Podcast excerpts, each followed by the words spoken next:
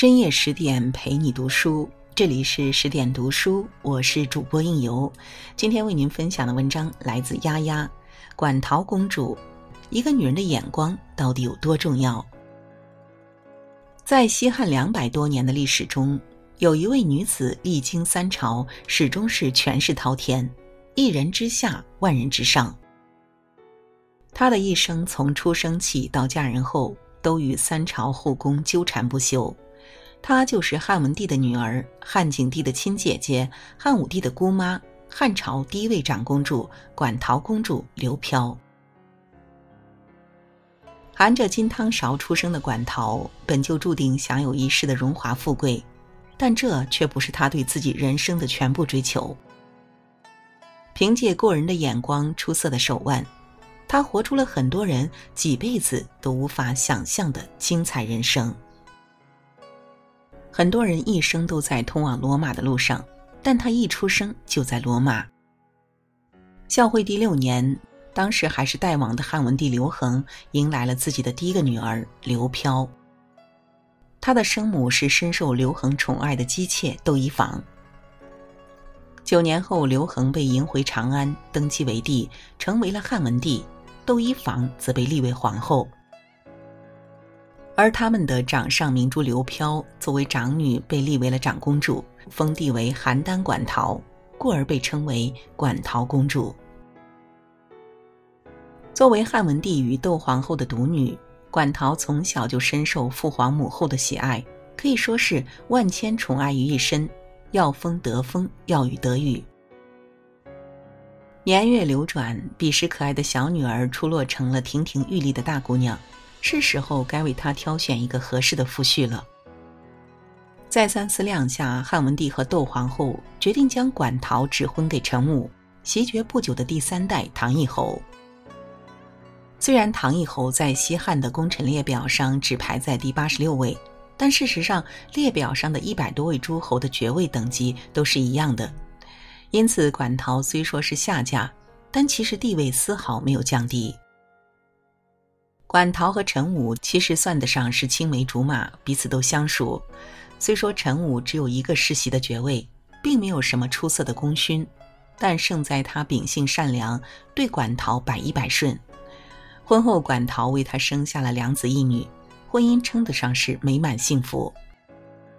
至此，馆陶的人生已是无数人梦寐以求的完满：高贵显赫的出身，宠爱有加的父母。体贴温柔的丈夫，儿女双全，衣食无忧。但对于馆陶而言，这仅仅是他精彩人生的开端。都说女儿是父亲的小棉袄，而馆陶这件金丝棉袄，更是从小到大都深受父亲汉文帝的喜爱。虽然这当中不乏她是窦皇后所生的缘故，但也与她的善于讨父亲欢心、聪明机灵脱不开关系。他的这份聪明用在他的弟弟身上，同样收效非凡。汉文帝后元七年，汉文帝去世，太子刘启即位汉景帝，尊母亲窦皇后为皇太后，而他异母同胞的姐姐也当即被封为了馆陶长公主，再次强调了她高贵的地位。都说皇家无情，但对于汉景帝而言，姐姐馆陶身为女子。和自己之间不存在争夺皇位的利益冲突，只比他大了一岁的馆陶，不光和他有着血浓于水的关系，更有着从小一起长大的情分。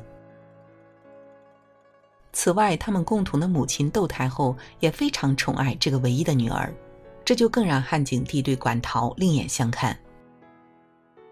虽然那个时候的馆陶已经成婚嫁出，但她依然可以随意出入宫廷，足可见其荣宠。当然，馆陶自己也非常聪明。为了和汉景帝进一步搞好关系，他经常为其进献美女，非常讨弟弟欢心。不过，此举也让他得罪了汉景帝当时的宠妃骊姬，为两人的矛盾埋下了导火索。馆陶其实未必不知道自己的行为会惹恼骊姬，但他更清楚的是，只有和弟弟处好关系，才是自己的真正立身之本。从始至终，管陶都无比清醒。他知道自己想要什么，也能够拿出最好的手段去得到。他的地位和荣宠来自于母亲和弟弟对他的纵容，更来自于他为自己的筹谋。成为最有权势的长公主，这就是他的终极目标吗？显然，管陶的志向远不止于此。汉景帝时期，馆陶荣辱不衰，自己的儿子陈角还被封为了龙绿侯，但他的心思更多的是放在了自己的女儿身上。馆陶的女儿阿娇出落得花容月貌，他自然希望为女儿寻得一个最好的去处。而在当时，骊姬的儿子刘荣已被封为了太子，所以馆陶就去找了骊姬，提出想要把阿娇嫁给刘荣做太子妃。然而，一直看管陶不顺眼的丽姬，面对他递出的这根橄榄枝，选择了严辞拒绝，这让管陶恼怒不已。这是他人生中少有的被人拒绝的时刻，于他而言可以说是奇耻大辱。但恼怒过后，管陶又立刻恢复了清醒。自己想让女儿做太子妃，既然太子不愿意，那换个太子又何妨？被立即拒绝后，管陶看中了王美人的儿子刘彻。那天，他领着阿娇入宫，见到了王美人和刘彻。他先是拉着刘彻的手，笑问道：“你想娶媳妇儿吗？”刘彻一开始嘻嘻哈哈的，没有直接回答。管陶接着又故意指使周围的宫女，问刘彻要不要。刘彻一直摇头。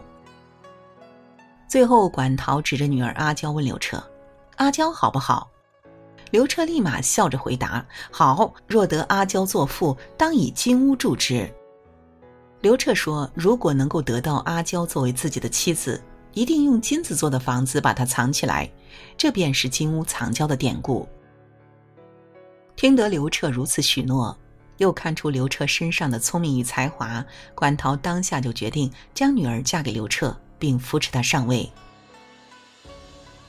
最终，在馆陶和王美人的合力之下，太子刘荣被废，刘彻成了新的太子。后元三年，刘彻即位汉武帝。果然应诺了，封阿娇为皇后。可惜的是，后来陈皇后因为妒忌汉武帝宠幸卫子夫，在后宫使用巫术，最终被废。金屋藏娇的浪漫故事，终究成了镜花水月一场。馆陶虽然看出了刘彻有成为帝王的才能，但却没有能看出自己女儿后半生的凄惨下场，只能道一句：可惜可叹。纵观馆陶这一生，出生时便是天之娇女，拥有最显赫的家世，嫁给对自己百依百顺的丈夫，她的前半生富足而幸福。历经三代帝王，始终荣宠不衰，她的后半生又依靠自己过人的眼光和长袖善舞的手段，将权势纵贯了自己的一生。无论是对丈夫的选择，对弟弟的笼络。还是对女婿的扶持，都离不开馆陶过人而精准的眼光。看得清自己想要的东西，看得明怎样才是最简便的路径，看得出谁是值得鼎力相助的对象。一个女人的眼光能够让她始终保持清醒，永远能够在纷杂的选择中找到那条最正确的路，活出自己想要的人生。好了，今晚的文章就为您分享到这里。更多美文，请继续关注十点读书，也欢迎把我们推荐给您的朋友和家人，一起在阅读里成为更好的自己。我是应由，让我们在下个夜晚再会。